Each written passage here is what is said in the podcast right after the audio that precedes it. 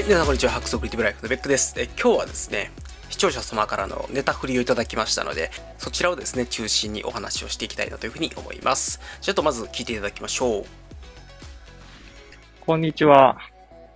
ラジオネーム、ラスタです。いつも楽しく聞かせていただいております。今回、ベックさんに質問なのですが、ベックさんが Mac で使っているランチャーアプリ、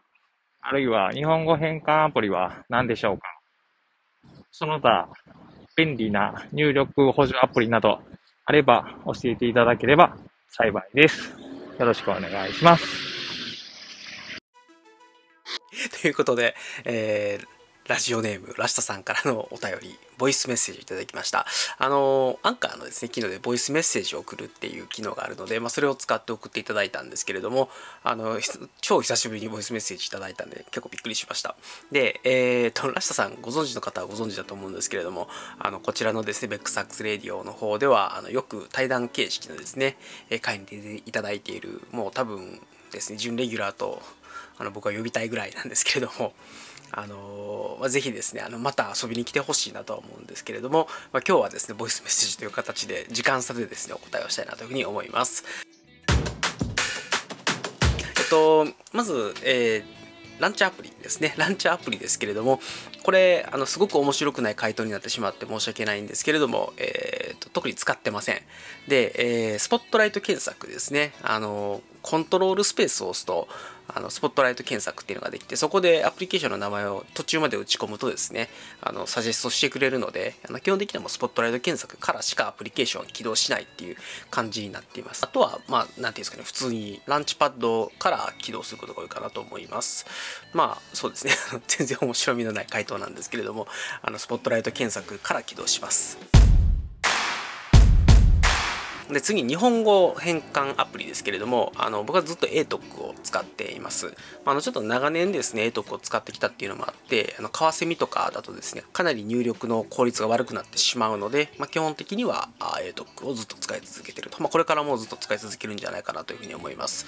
はいそれから入力補助アプリですね。入力補助アプリとしてはあのグラマリーというですね、えー英語の、まあ、単語だったりとか文法だったりとか間違ってたりすると教えてくれるっていう、まあ、それを訂正するこうやって訂正したらいいですよっていうのをサジェスしてくれるようなですね、えーまあ、入力補助アプリを使って言いますと、ちょっとやっぱ英語で英文やり取りすることが多いので、まあ、その中で、えーやっぱり非常にですねグラマリーのおかげであの恥ずかしいですね間違いを正せている、まあ、単語うろ覚えの単語とかを使うとですね結構あの綴り間違ってたりするんですけれども、まあ、それを教えてくれるっていうのが非常に便利ですね。で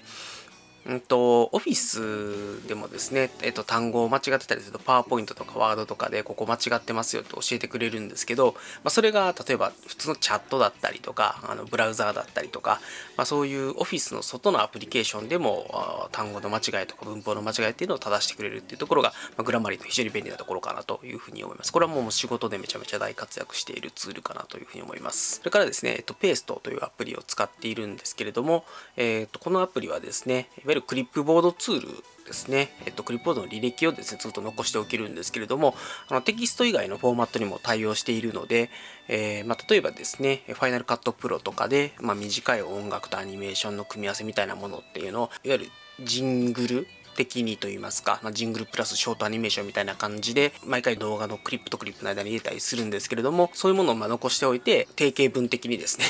差し込むことができる。なので、まあ、テキストの定型文も当然、えっと記録しておけるし、えーそういうですね、テキストじゃないですね、えっとリッチなコンテンツも履歴として残しておいて、まあ、それをちょっとどこか、えフォルダーに残しておくとですね、えっと後から、あの、定型文的に貼り付けて使うことができると。まあ、非常にあの、まあ、いろんなアプリで使えるですね、えーまあ、便利な定型文挿入ツールみたいな感じで使えるので、まあ、ペーストっていうのも非常におすすめかなというふうに思います。それからですね、と入力補助と、まあ、言っても差し支えないかなというツールでもう一つディープルの Google エクステンションはよく使うかなと思います。あの、いろんな文章をですね、えっと、英語で読まないといけないこともあるし、それから自分で英語で書かないといけないことも当然あるので、まあ、そういう時にですね、 DeepL のエクステンションがあると、この日本語ってどういうふうに英語で表現するんやろみたいなのを、まず荒く翻訳してもらって、で、そこから自分でですね、えっと、ちょっと自分好みの英文に書き換えていくみたいな形で、まあ、少しですね、えっと、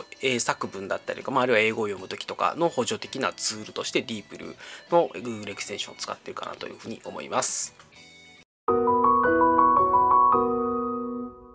はい、ということでですね、えっと、ちょっと今日は短めなんですけれども、クラスさんからネタ振りいただきました、Mac で使っているランチャーアプリ、それから入力補助アプリということで、まあ、ランチャーアプリはですね、特に使ってなくて、えー、スポットライト検索からアプリの起動をしていますと。で、えっと、コマンドプラススペースを使ってスポットライトを呼び出して、えー、テキストでアプリケーションを立ち上げちゃうと。で、えー、それから入力補助アプリとしては、日本語入力として ATOC を使っていて、ATOC がね、ちょっと長年使ってるっていうのもあるし、まあ、やっぱり一番慣れている IME だからっていうのもあるんですけれども、やっぱりなんとなくやっぱ日本語変換が一番頭いいなという気はしますと。で、それからですね、えー、と、 Grammarly ですね、えー、と、英文、自分が打ち込んだ英文の文法だったりとか、単語だったりとかが間違っていたら教えてくれるっていうもの。で、ペーストですね、ペーストを使って定型文の入力をしたりとか、まあ、あるいはその文じゃなかったとしても、その、リッチなコンテンツを、まあ、定型文的にですね、えー、いろんなアプリケーションに差し込むことができるという非常に便利なアプリケーションですと。で、最後に、えー、DeepL の Google エクステンション、Google Chrome エクステンションですね。でこれを使って、え、ー、と、まあ、ラフに英作文をですね、まあ、日本語で入力してたやつを英作文にしてみて、後でそれに手直しを入れるとか、まあ、あるいはあの自分の読まないといけない英文をですね、一回ちょっとこれで軽く訳してみて、で、それからもう一回ちゃんと英文を読み直すとか、そんな感じでですね、えっと、まあ、英語を読む方、書く方の補助的なツールとして、ディーディープルの Google Chrome エクステンションというのを使っているというお話をさせていただきました。